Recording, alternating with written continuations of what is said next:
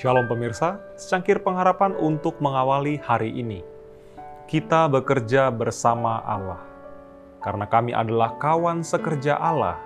Kamu adalah ladang Allah, bangunan Allah. 1 Korintus 3 ayat 9. Dia akan menggunakan engkau dan saya dan setiap manusia yang memasuki pelayanan baginya jika kita mau tunduk pada bimbingannya.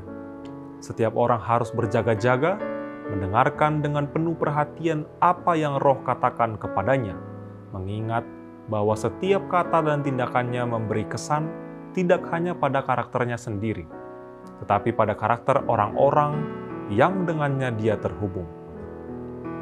Setiap hari, Tuhan mengerjakan bangunannya, langkah demi langkah untuk menyempurnakan struktur, sehingga itu dapat menjadi bait suci baginya.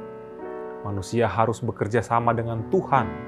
Setiap pekerja harus menjadi apa yang Tuhan rencanakan, membangun hidupnya dengan perbuatan yang murni dan mulia, yang pada akhirnya karakternya dapat terlihat berupa struktur yang simetris, bait yang indah, dihormati oleh Tuhan dan manusia.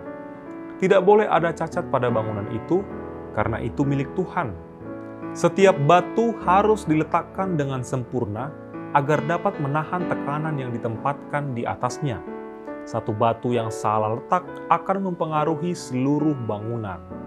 Kepadamu dan setiap pekerja yang lain, Tuhan memberikan peringatan, perhatikan bagaimana engkau membangun agar bangunanmu tahan badai dan ujian, karena itu didirikan di atas batu karang yang kekal.